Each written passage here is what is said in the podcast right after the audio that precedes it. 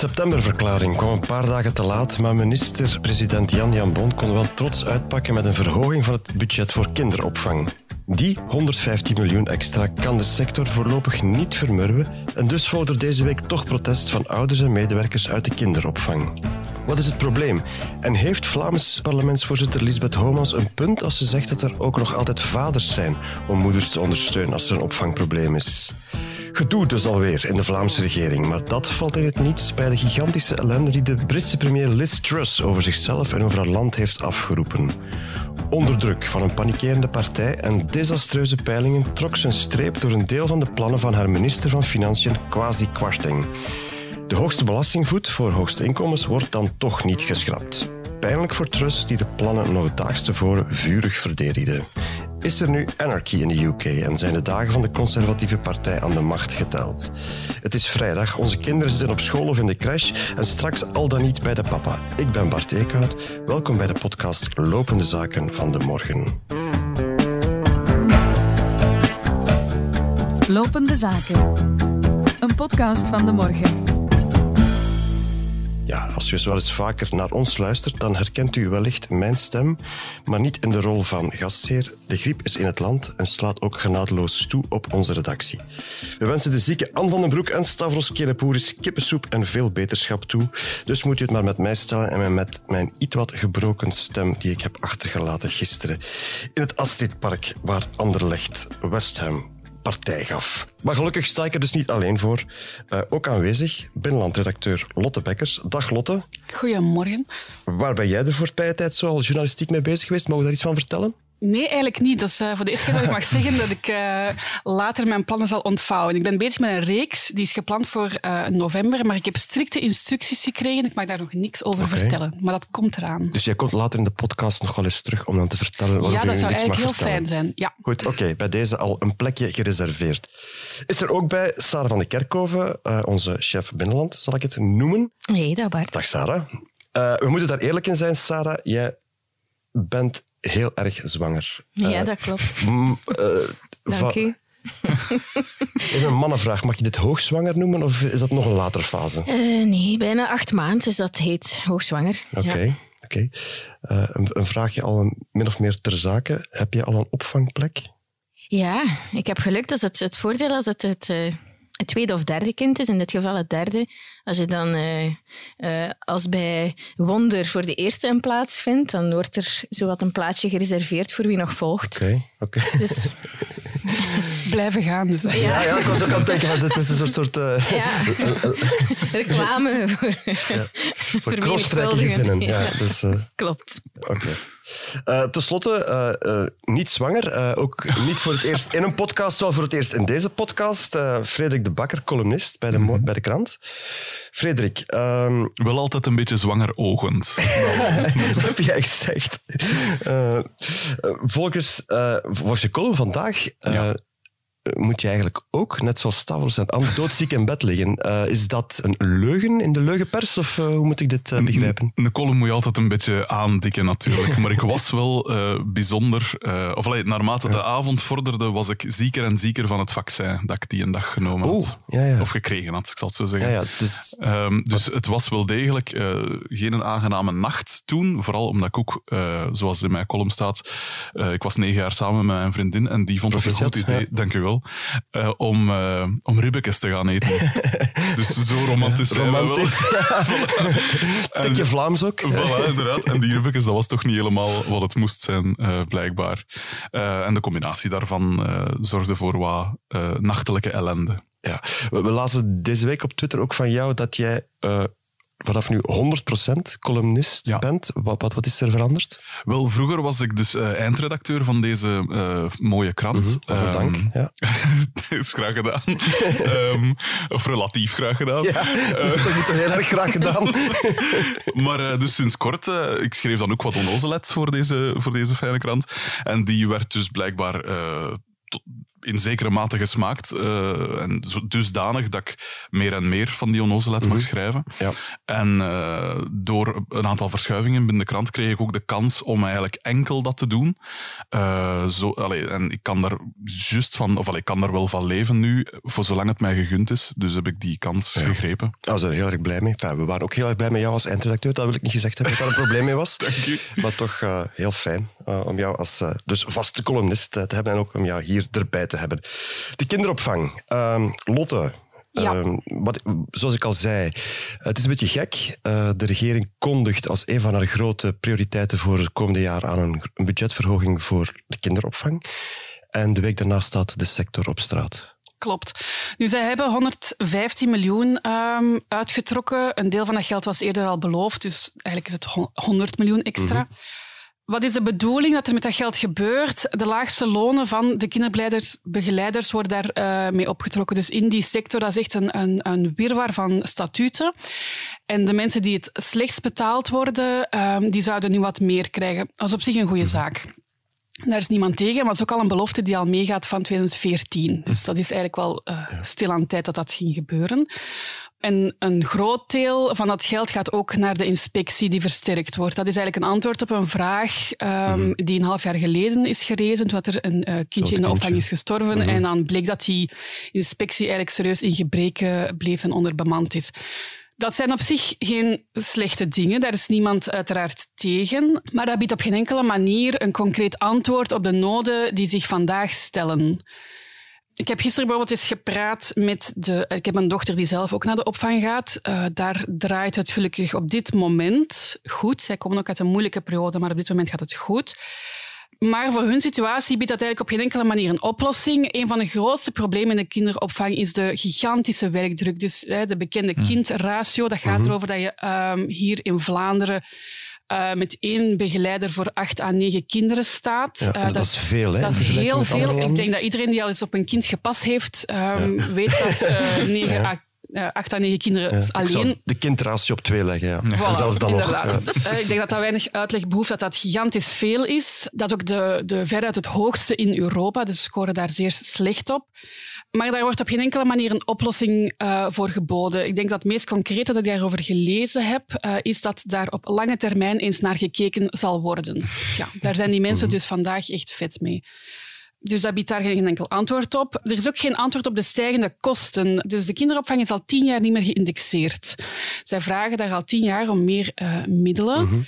Nu, het is inflatie, de energieprijzen stijgen, daar hebben zij uiteraard ook mee te maken. En dat zorgt echt voor dramatische toestanden. Ik hoor verhalen over uh, ouders die mails krijgen of berichten krijgen van gelieve uw baby goed warm aan te kleden, want de chauffage kan hier nog niet opstaan. Het gaat over hele kleine kinderen.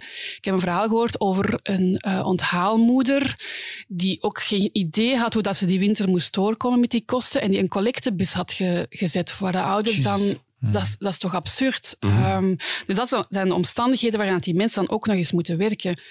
En de, de begeleidster van mijn, uh, of de verantwoordelijke van de crash waar dat mijn dochter gaat, die zegt van wij weten niet wie dat dit jaar gaat overleven. Mm -hmm. Wie, die, die ja. sector is in elkaar aan het imploderen en wie blijft er binnen een jaar ja, nog over. Ik wou net zeggen, want dat maakt ook wel interessant om, om jou hier ook mee aan tafel te hebben. Want behalve dat jij een beetje weet van hoe het beleid in elkaar zit, ja, ben je ook ervaringsdeskundige als uh, jonge moeder? Um. Dat is gewoon heel pijnlijk om te zien hoe dat die mensen... Um, uh, ik denk dat weinig ouders kritiek hebben op die sector en die medewerkers zelf, maar dat is mhm. echt ploeteren voor die mensen en daar wordt geen antwoord op geboden. Daarbij zie je dan ook dat eh, al die, die elementen samen maken de job loodzwaar en daar is een, een leegloop bezig. Uh, vandaag stopt de favoriete begeleidster van mijn dochter, die gaat naar het onderwijs. Betere mm voorwaarden, betere uren.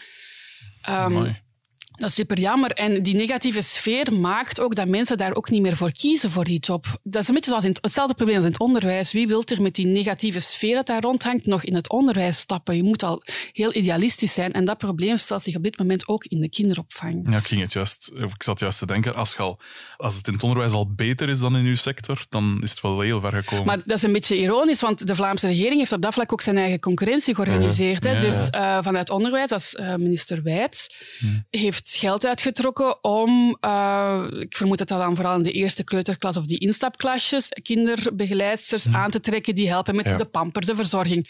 Maar dat zijn ja. betere voorwaarden. Dus je trekt eigenlijk van de ene sector, lok je mensen naar de andere sector. ja, dat is eigenlijk een, dat, dat werkt niet. Of dat, dat, dat is een beetje een raar systeem. Maar het gevolg daarvan is dat je nu met een kinderopvang of een sector zit waar die uh, één op drie weken sluiten, bijvoorbeeld. Waar dat de, uh, de, uren worden ingeperkt, waar je elke dag moet wachten als ouder, kan mijn kind vandaag komen of niet? Dat is geen werkbare situatie. Dat zorgt heel veel stress in gezinnen. Uiteraard. Ja. Ik denk dat dat ook ermee toe geleid heeft dat die, die uithaal of die, die opmerking van Homans zo in het verkeerde keel gaat is geschoten. Um, ja, daar zullen we het straks nog even over ja, hebben. Um, misschien eerst even nog bij de, de, de, de, feiten zelf blijven. Um, ja, hoe, hoe lossen we dit op?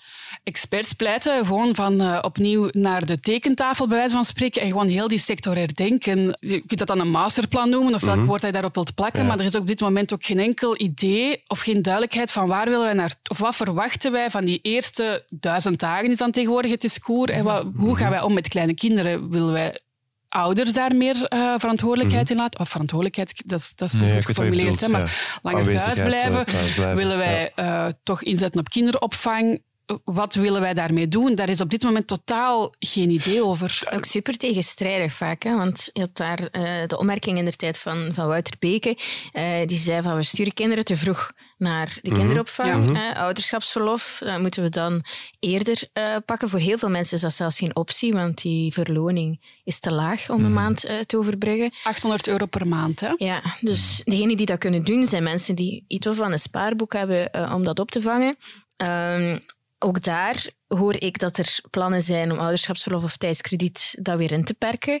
Als je dat doet, zet je weer meer druk op die kinderopvang. We moeten allemaal aan het werk. Uh, daar zijn dan geen plaatsen of is er te weinig personeel. Mm -hmm. Dat personeel raakt overbevraagd, valt uit, doet andere leukere jobs. Het is een soort visieuze cirkel uh, waar Vlaanderen en het federaal niveau toch samen een, een visie over gaan moeten ontwikkelen. Want uh, mm -hmm. als je het versnippert, dan bied je geen antwoord. En, en, hebben jullie daar zelf een scherpe mening over? Als je nu inderdaad van een witblad zou mogen vertrekken, wat zou jullie dan kiezen? Uh, meer kansen om zelf in die duizend dagen er te zijn voor je kinderen? Of toch een prima gesmeerd lopende kinderopvang? Ik denk de, de beide. Ja. Ik vind uh, meer... Ja, dat, dat, je moet kiezen, Sarah. Ja, dan dat is super individueel. Dat, dat, vragen we van onze ja. politici ook. Hmm. Uh, meer moederschapsrust en vaderschapsverlof om mee te beginnen. Uh, ik weet dat het opgetrokken wordt naar, wat is het, 21 dagen voor ja. vaders vanaf uh, januari. Um, dat is te weinig. Ik denk dat je moet ouders voorzien in het thuisblijven zes maand, uh, liefst langer, uh, gespreid over, over de twee. Dat is al een begin. Dus dat moet je optrekken. Beetje meer het Scandinavische model, denk ik. Ja. Ja. Mm. Um, dat is ook aangetoond als je bijvoorbeeld vaders meer betrekt in die eerste maanden, dat dat op lange termijn een, een veel betere uh, uitkomst heeft, zowel voor vader, moeder als voor kind. Dus daar moet je beginnen. Dan moet je zorgen dat er inderdaad een kinderopvang is die kwalitatief is, waar er meer begeleiders uh, zijn voor het aantal kinderen, uh, zodat die ook beter gestimuleerd kunnen worden, die, dat daar beter voor gezorgd kan worden. En dan gaat het naar kleuteronderwijs. Ook daar moeten meer mensen.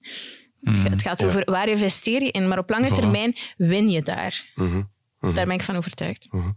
Er was ook nog ander nieuws uit, uit de sector. Um, ik denk dat deze week ook bekend is geraakt dat er een aantal crashes, eigenlijk meer dan ooit, ja, gedwongen gesloten worden, omdat er toch een probleem was met veiligheid en andere ja. kwesties. Mm -hmm. Ja, dat is natuurlijk wel gek, uh, of niet? Want er is al een tekort, dus het is dubbel. Ja, de zorginspectie is uh, een versnelling hoger gescha geschakeld na Sloeberhuisje, uh, waar dan uh, ja. een kindje is overleden. Mm -hmm. daar waren meerdere rapporten dat het al heel lang fout liep mm -hmm. en uiteindelijk heeft niemand echt ingegrepen.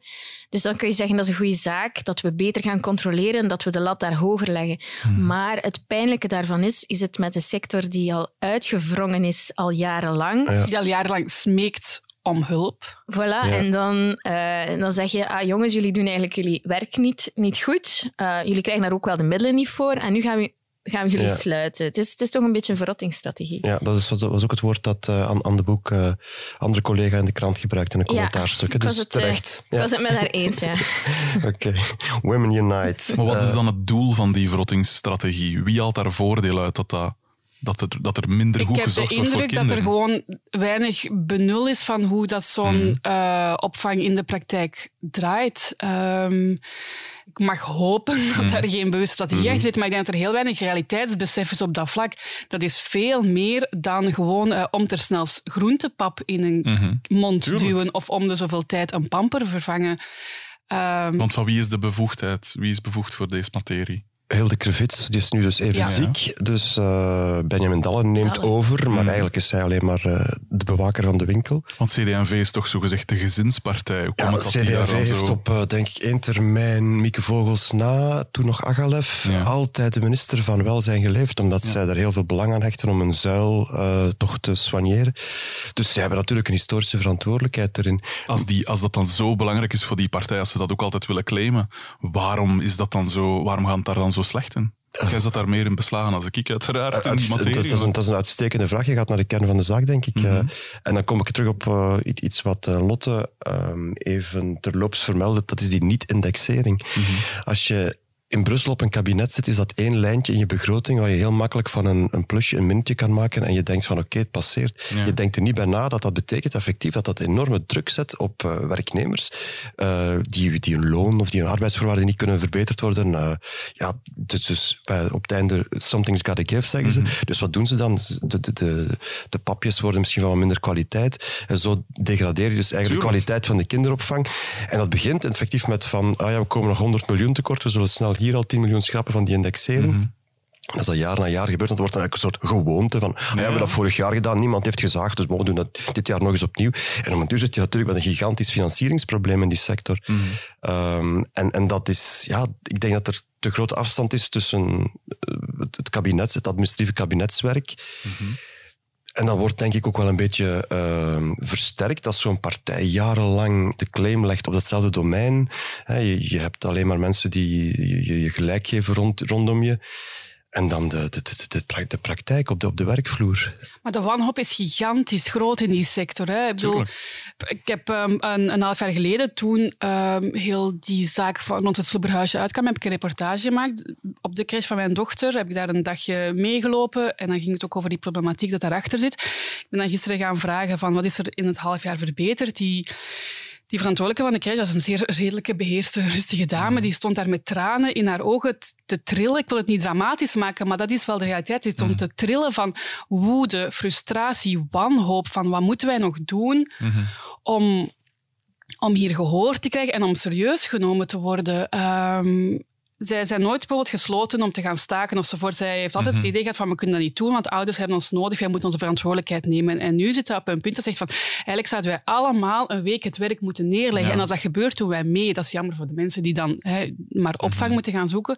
Maar dan hopelijk beseft iedereen ook hoe belangrijk dat kinderopvang ook is om mm -hmm. heel de maatschappij te laten draaien. Zonder kinderopvang zit ik hier niet. Mm -hmm. um, en dat geldt voor heel veel mensen. Hè. Het onderwijs. Allee, er is geen enkele sector die kan draaien zonder kinderopvang. Nee, klopt. En uh, bijvoorbeeld vorig jaar, want de buitenschoolse opvang in, in het kleuteronderwijs is eigenlijk een beetje hetzelfde bedje ziek. Daar heb je één begeleider voor 18 kleuters, uh, wat best pittig is. en ik sprak deze week met een van de begeleiders daar. Vorig jaar hebben zij ongeveer 10 dagen uh, gestaakt? Of was er inperking en dan vloek je als ouder, want dan moet je alternatieven zoeken of de mhm. grootouders uh, uh, mobiliseren. mobiliseren in de mate dat die daar zin in hebben.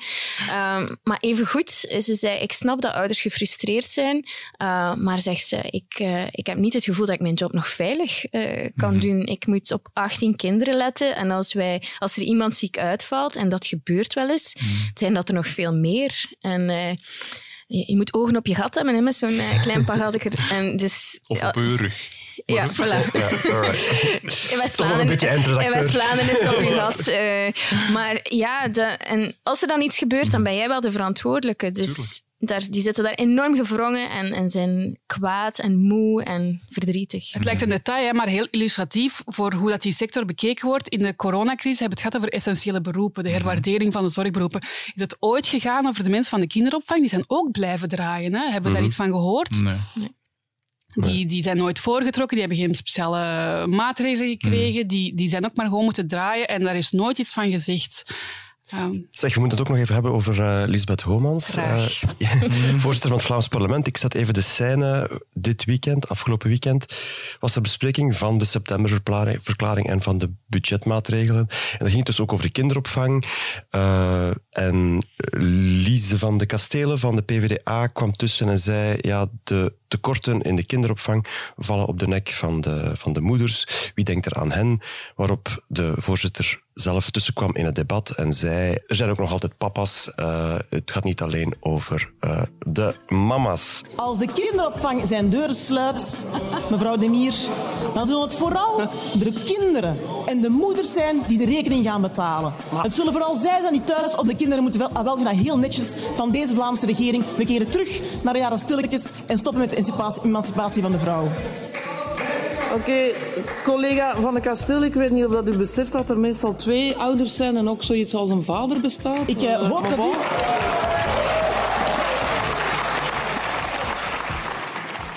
Wat moeten we daarvan denken? Wie, wie wil eerst? Ik denk om te beginnen, in de, in de sector zelf uh, heb ik de woorden woest horen vallen als het ging over uh, de uitspraak van Homans.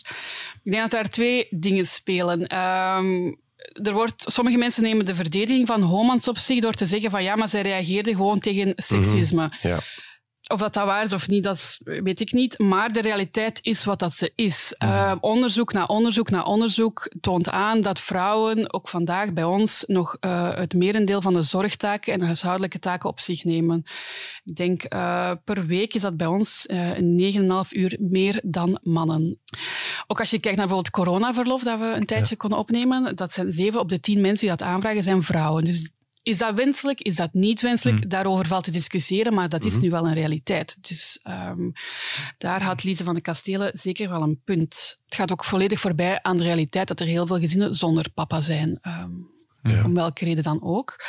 Uh, dus in die zin is dat een beetje een absurde uitspraak. Ik denk, uh, of ik merk dat heel veel jonge ouders daar ook heel uh, kwaad over waren. Waarom? Want je zou kunnen zeggen dat zij misschien toch al wat meer uh, de balans denk, gevonden hebben mm. of gezocht of afgedwongen. Ik denk dat daar, um, als ik daar eventjes mag uitzoomen, denk ik dat we in een, in een samenleving leven waarin dat de boodschap nogal sterk is dat werk is belangrijk. Je moet uh, bijdragen, uh, je moet um, meedraaien in de samenleving. Hè. Iedereen moet geactiveerd worden. Mm -hmm. Oké, okay, goed. Maar iedereen die, die kinderen heeft, weet dat dat echt soms een hele zware, stresserende, vermoeiende, slopende combinatie is. Uh, om die twee te, ik ben zelf al uh, anderhalf week nauwelijks aan het slapen. Ik kan u zeggen, mijn, uh, ik ben op. Maar ik moet ook nog wel gewoon elke dag komen werken. Dat is nu ook gewoon de realiteit. Dus om dat te kunnen doen, is die ondersteuning essentieel. Een deel van die ondersteuning, dat is kinderopvang. Uh, waarbij je ook nog liefst, want daar heb ik het nog niet eens over gehad, het gevoel hebt dat dat kind ook goed wordt opgevangen. Mm -hmm. hè? Het is niet uh, dat je die s'avonds gewoon levend kunt gaan terughalen. Het mag ook wel iets meer dan dat. Maar bon. Die ondersteuning is volledig in elkaar aan het klappen. Die mensen zijn wanhopig. Je staat daar als ouder ook maar gewoon een beetje op te kijken. En tot nu toe denk ik dat de enige antwoord dat wij krijgen van de beleidsmaker is: trek uw plan. Mm. Um, mm. Wordt... Je bent echt wel een beetje boos, hè? Ja, ik ben echt boos en ik probeer mij zeer uh, probeer mij in te houden. Maar je hebt... Uh, Oké, okay, ze komen nu met een plan. Dat, is, uh, dat verandert in de crash van mijn dochter niks. Deze week ook denk ik dat uh, Jo Broens, CD&V-minister van Werk, kwam met het plan aan huisvrouwen en mannen, voor zover dat die er zijn, moeten geactiveerd worden, want we moeten allemaal aan de slag. Goed, maar die kinderen moeten ook mm -hmm. ergens naartoe en er is geen plaats. Een paar maanden geleden kwam Wouter Beke, toen nog verantwoordelijk voor de kinderopvang, uh, met het antwoord, ja, maar misschien moeten we toch allemaal wat langer thuis blijven, hè, zoals Sarah daarnet al aanhangde, want dat is toch ook beter voor die kinderen. Ja, maar op 800 euro per maand, wie kan dat doen?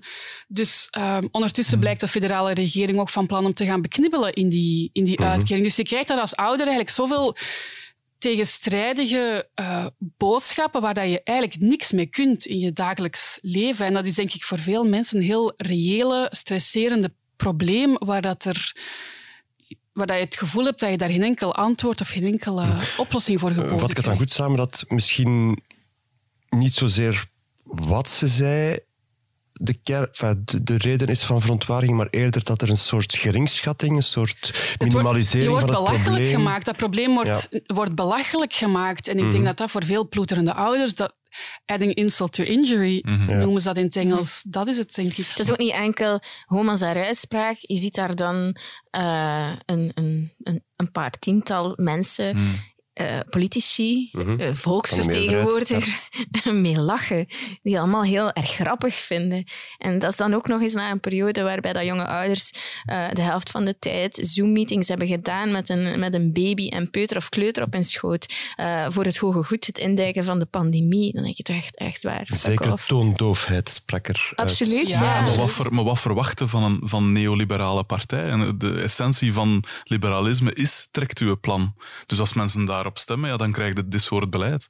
Dat is toch de, daarin ben ik toch niet verkeerd, Bart, jij weet. Nee, goed, maar we hebben natuurlijk wel een, een, een, een, een, ook een eh, centrumrechtse regering zit wel ingebed in een soort verzorgingsstaat waarin je effectief wel een paar dingen kan verwachten. Maar ja, maar dit is toch, dit is toch letterlijk waar je voor stemt? De- ze, zijn daar toch nooit, eh, ze hebben daar toch nooit over gelogen. Van, je weet, dat soort partijen Mhm. zijn voor, het, het, zo, het, het, voor voor de afbraak van zoveel mogelijk dingen die van, van Ja. de staten uitgaan. Nee, ik snap wat je bedoelt en, en daar zal- dat zal er zeker wel in meespelen, maar ik denk toch dat we hier meer iets eh, eh, gevolgen zien van een soort privilege, van niet weten van hoe het bij mensen die wel met Ja. twee moeten gaan werken eh, Tuurlijk, is. ja, absoluut. eh, om, om, om, om in deze situatie te leven, ook met al die facturen die eh, in de brievenbus zitten. Eerder dan dat het een kwestie van ideologie is. Maar bon, dat, dat zit er natuurlijk wel, dat Ja, moment zit er tuurlijk. natuurlijk wel onder. Er staat gewoon heel veel druk op het gezin. Hè? Mhm. En dan spreken wij uit een... Allee, wij zijn niet mensen die elke...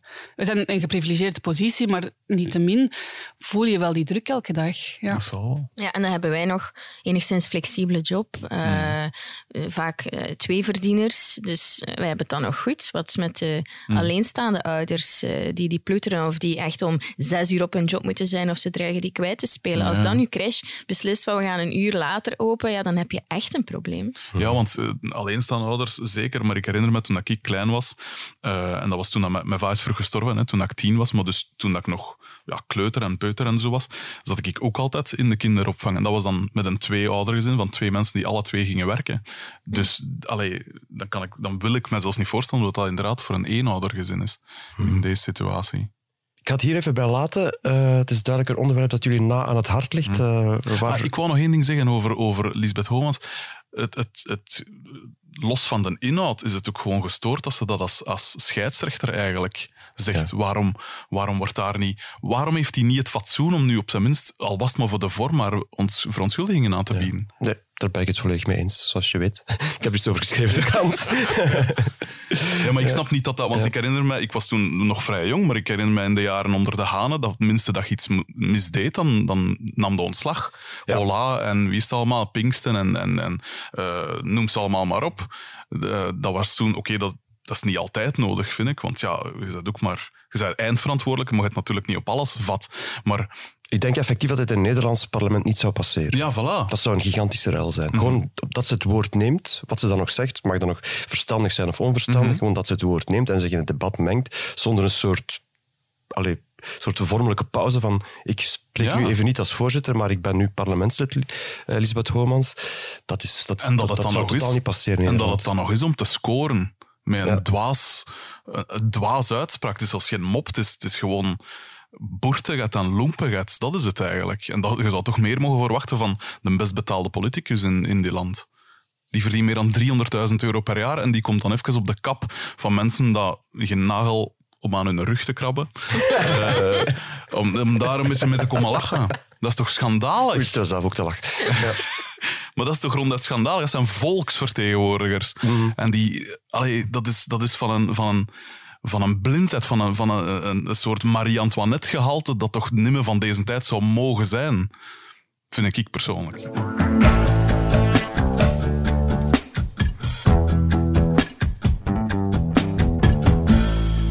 The British government is facing renewed political pressure after the International Monetary Fund issued a stinging attack on new Chancellor Kwasi Kwarteng's controversial mini budget. Well, we are very clear that we have a plan.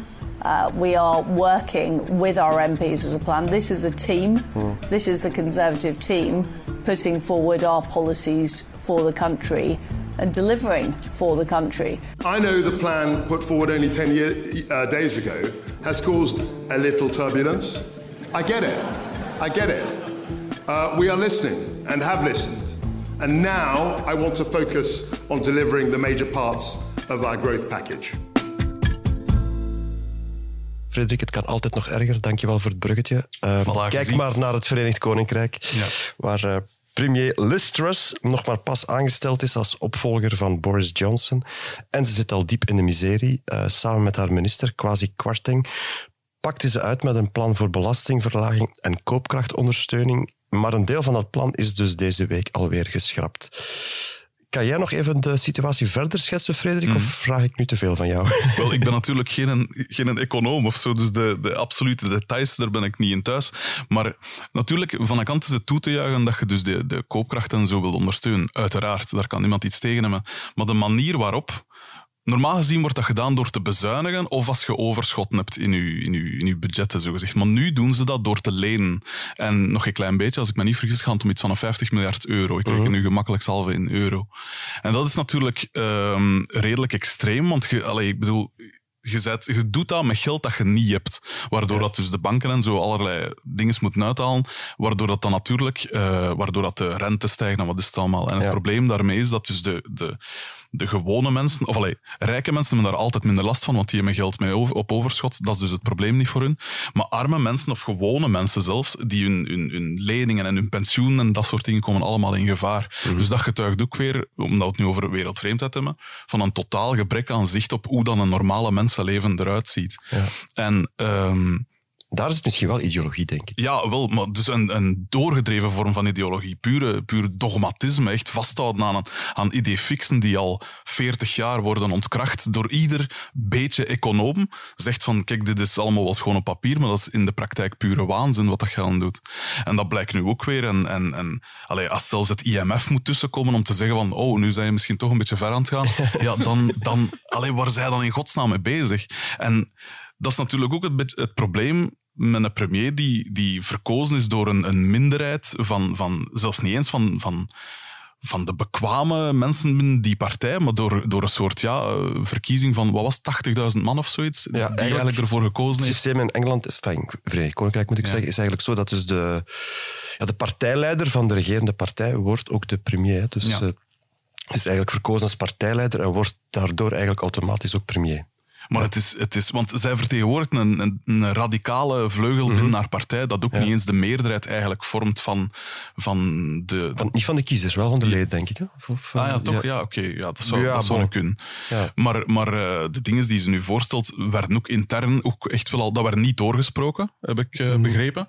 Ehm, dus het is eigenlijk echt een soort cavalier Suil met dan die quasi kwarting, een historicus. Ik snap nooit, ik, heb, ik snap dat in België trouwens ook niet, waarom dat je... Oké, hij heeft veel van zijn universiteitswerk en zo, draaide wel rond eh, Mhm. economische dingen enigszins, maar het is geen econoom, zo simpel is het. En ik snap niet dat je in zo'n land dat het al moeilijk genoeg heeft door die brexit-farce eigenlijk, dat je dan dat soort, ja, dat soort mensen aanstelt ten eerste, maar dat je dan ook nog eens dat soort roekeloze gokken eh, doet. Je zit al in een precaire situatie en dat je dan dit soort toeren uithaalt en dat je dan... Het zotte is dan nog... Want de maatregel op zich, of de intentie erachter, tot daar aan toe. Maar dat je dan de hoogste belastingsschaal, de 45p-dingen, dat je dat dan nog eh, wilt afschaffen omwille van het zogenaamde trickle-down effect, waarvan dat ook al tientallen jaren geweten is dat dat absoluut een bullshit is. Ik, ik, ik kan dat niet bevatten, dat dat, dat, dat kan. Dat niemand zegt van, maar allee, je zet het land in een, in een afgrond aan het storten. Ja, op een bepaald moment dacht ik van, misschien doen ze het wel omdat ze, maar dat is een heel erg vicieus gedacht van mij, eh, omdat ze weten dat eh, het bijna voorbij is voor de conservatieve partij, omdat ze stonden al op verlies en dat ze Ja. dachten, we gaan nog snel even onze eigen achterban eh soigneren en dan slaan we Ja. de deur dicht. Ja, want ook, ze, er gaan nu stemmen op om haar, om haar te vervangen Mhm. alweer, maar ja, dat gaan ze nooit doen. Dus dan is het ofwel politiek van haar heel slim om te zeggen van oké, we zitten toch in deze situatie, dus ik ga nog snel dit doen, gelijk dat je juist zelf zegt. Ofwel is het gewoon... is het gewoon... Ja, is het onnozel? Is het waanzin? Is het domheid? Ik snap het niet. Ik snap het echt. Goed, die ene Het is toch belasting... ook, om het weer al, om, om een bruggetje of de link te maken met het vorige thema, weer al toondoof, wereldvreemd, Ja. hoe dat je het ook wilt noemen, in een Mhm. tijden van eh, een inflatie en gigantische energieprijzen, om met zoiets te komen, dat daar moet je toch niet uh, een gigantisch politiek talent voor zijn om te weten dat dat uh, wel eens gevoelig zou kunnen liggen. Nee, maar je zou dat ook dan met enig optimisme kunnen bekijken als je nu ziet hoe het dan uiteindelijk uitspeelt, dat de democratie nog wel werkt. Dat... Uh, ja, de maatregel is, maar dat is zou basis moeten zijn. Dat, dat, moet, dat moet niet iets zijn waar je blij om moet zijn. Dat mag niet uh, het cadeau zijn van, ah yes, de democratie blijkt te werken. Dat zou het beginsel moeten zijn. De democratie werkt en nu gaan we kijken, wat kunnen we daarmee doen? Mm -hmm. Maar ze heeft dus inderdaad die ene maatregel wel geschrapt, mm -hmm. omdat ja, de druk te, te, te, te groot was. Mm -hmm. En wat nu? Hoe, hoe moet zij nu verder? Ja, dat, dat, is een goede vraag. Want zoals ik ook al in mijn inleiding vertelde, ze heeft tot de dag ervoor heeft ze die maatregel op radio en tv te vuur en te zwaar verdedigd. Dus dat is wel vervelend. En hoe? ja. wat, een, wat, een, wat een scheepsramp, die, die interviews allemaal. Ja. Ik snap ook niet dat je zo iemand met zo'n gebrekkig talent aan... aan, aan allez, gebrekkig retorisch talent, dat je die als boegbeeld verkiest. Mm -hmm. Ook daar in Birmingham, wat een... Wat een het kwam totaal niet over en zat dan inderdaad nog de kans dat ze de letters geprojecteerd hadden deze keer in plaats van opgeplakt, hè, dat ze mhm. er niet konden afvallen achter haar, uh, de slogan zogezegd. Maar ik, ik, kan, ik kan het oprecht niet bevatten. Ik kan het op geen enkel vlak bevatten. Inhoudelijk niet, maar ook vormelijk, hè, qua, qua, uh, hoe moet ik het zeggen, qua boegbeeldfunctie. Mm. Ik snap echt niet dat, dat, dat die vrouw premier is van dingen. Zit er in die harde kritiek ook um, seksistisch kantje? Is, is, zijn we harder voor haar gebreken dan voor die van mannelijke evenknieën? Ik denk dat het moeilijk is om daar uh, uh, een ja of een nee op te antwoorden, maar er bestaat wel zoiets als um, het zogenaamde... Je hebt het glazen plafond, dat kent iedereen, maar je hebt ook zoiets als het glazen afgrond. En dat is een ah, fenomeen, ja. dat is wetenschappelijk bewezen. Ik verzin dat hier uh, niet ter plekke. Mm -hmm. Waarbij dat mannen geneigd zijn om vrouwen een topbaan of een topfunctie te gunnen op het mm -hmm. moment dat de crisis volop woedt, met het idee van... Goh, het risico is zo groot, alles loopt toch verkeerd. Ja. We kunnen evengoed dit maar eens proberen. En ik was uh, daar gisteren het een en ander over aan het opzoeken en ik vond een quote van een zekere John Bailey, dat is een Amerikaanse democraat. Um, die zou als eerste daarmee gekomen zijn, of die Allee, op een gegeven moment zou hij gezegd hebben, je moet alleen maar een vrouw in stelling brengen als je er zo slecht voor staat dat niets minder dan een dramatisch gebaar het verschil kan maken. Dus tada, de vrouw. Ja. En als je dan kijkt in de geschiedenis, dan zie je dat dat fenomeen zich redelijk vaak uh, voordoet. Je had bij ons uh, Marianne Thijssen, uh, die destijds het -hmm. stokje van de termen moest overnemen. Ja. Je hebt, als je kijkt wie heeft er bij ons... Sophie Wilmes. Sophie Wilmes. Ja. Homans is bij ons ook minister-president geweest toen dat Bourgeois vertrokken is, in een korte mm -hmm. periode, als ik het goed voor heb. Ik zie je bedenkelijk kijken. Heb ik het mis? Ik, ben het, ik heb het verdrongen, alleszins. Ja, okay. als, het, als het zo is. Um, maar ook Margaret Thatcher zelf blijkt, mm -hmm. uh, zij mocht uh, op een lijst gaan staan uh, op een moment dat haar partij zeer onpopulair was. Zij is minister van Onderwijs geworden in 1970 op het moment dat de studentenprotesten zeer hevig waren in het -hmm. land. En zij is premier geworden toen het land in een volle recessie zat. Dus altijd in een crisissituatie is mm -hmm. zij mogen, heeft zij een plek gekregen. Um, dus misschien speelt dat fenomeen zich op dit moment ook wel. Um... Zou, zou kunnen, maar ik heb er toch wel bedenkingen bij. Omdat je toch, als je de recente politieke geschiedenis bekijkt, zie je toch wel verschillende profielen van vrouwen. Hè. Je hebt, dat is waar, dat is waar. Je hebt Angela Merkel. Uh, we gaan kijken wat er in Italië gebeurt. Totaal ander profiel. Ja, ik, ik, ik denk dat je toch stil aan in een situatie zit dat, dat je ook vrouwen net als mannen gewoon kunt uh, beoordelen en langs de, langs de kritische lat leggen. En kunt ja, ja, tot de conclusie komen, er zijn goede en er zijn goede ja. en er zijn minder goede. Absoluut. Het idee van, ja, het, het is het omgekeerde idee van uh, met een vrouw aan de leiding krijg je uh, ander en beter beleid. Dat is onzin, Ik denk dat dat heel, heel erg moet genuanceerd dat, worden. Dat zou ik dan ja. eerder als seksistisch durven bestempelen. Ja. Ik wel in, in de kritiek dat een, een politicus krijgt dat het soms van een soort andere aard is en dat vrouwen wel eerder op uiterlijk of mm -hmm. uh, wat, uh, hoe ze er staan. Dat, dat dat wel speelt. Ja. Ja, Boris Johnson uh, kreeg natuurlijk ook heel veel kritiek. Maar anderzijds moet je wel zeggen... onder andere. Ja. uh, anderzijds moet je wel zeggen dat, dat, er ook wel, uh, dat hij zich dingen heeft kunnen permitteren toen hij er zat. Mm. Waarvan je kunt denken, van, zou een vrouwelijke regeringsleider zich dat kunnen permitteren? ene feestje na het andere, mm. alle regels ombuigen. Heb je niet de vergelijking met uh, die Zweedse? De Finse. De Finse, ja. Finse premier die ja. aan het uh, dansen was op een feestje en die uiteindelijk haar excuses heeft mogen aanbieden, terwijl mm. Johnson mm. in volle pandemie aan het schmoezen was. Ja, inderdaad. Het is toch het is wel nadrukkelijk mm verschil. Je zegt dat hè, Boris Johnson kreeg commentaar op zijn uiterlijk. Denk je dat er enige vrouwelijke premier er zo zou mogen bijlopen? Hoe lang zou dat duren? Ik denk het niet. Ja, dat is waar. Dat is waar. Ja. Zie nog, nog één dingetje. De U-turn is wel een beetje een politiek fenomeen van, uh, van deze maand. Hè. We hebben in eigen land hebben we Sami Medi gehad. Uh, nu dit. Wat is jullie, uh, jullie spontane gevoel daarbij? Is dat een aanwinst voor de maatschappij? Politici durven zeggen van we hebben het verpest. we doen het vanaf nu anders. Of, of, of is dit toch maar teken van zwakte? Ik vind dat wel. Je fouten toegeven, daar ben ik nooit tegen. Of van mening durven veranderen. Ja. Ja. Hoeveel slechte beslissingen zijn er al niet genomen omdat mensen op hun ja, een of ander standpunt hadden ingenomen en daar Ja. niet meer vanaf konden wijken. Ja, inderdaad. Het is juist een teken van sterkte, vind ik. Dat is in het algemeen ook gewoon in- voor, voor ieder mens, als je je fouten kunt toegeven, bewijzen dat je erboven staat en dat je, dat je realiteitszin hebt. Is- Inzichten verworven, Voilà. nieuwe inzichten hebt dat. verworven. Zo groei je als mens. Dus eh, als een politicus groeit, dan kan ik dat alleen maar toejuichen. Dus was het misschien toch niet zo stom van Sami Medi om te doen wat hij gedaan heeft. De ene U-turn is waarschijnlijk de andere. Het is moeilijk om daar zo'n algemene uitspraak over te doen, vind ik. Sammy Media, dat is natuurlijk het ding met een U-turn. Vaak is het gewoon een kwestie van denkt op voorhand en niet nadat er een hoop, eh, negatieve Ja. reactie op gekomen Beter is nog altijd geen fouten maken. Ja. Of exit-strategieën. Voorkomen is beter dan genezen. Ja. Kijk eens aan. Voilà. Met deze paukenslag denk ik dat we de aflevering van vandaag wel kunnen beëindigen. Eh, ik hoop dat ik er eh, redelijk van afgebracht heb. Eh, ik dank alvast mijn gasten en ik eh, bid heel stilletjes voor de gezondheid van Anne en Stavros, dat zij er volgende week weer kunnen zijn voor jullie. Mocht u een schouderklopje willen uitdelen aan de gelegenheidsgastheer, dan kan dat op de mailadres podcast.demorgen.be. Maak er nog een fijn weekend van. Wij gaan dat ook doen.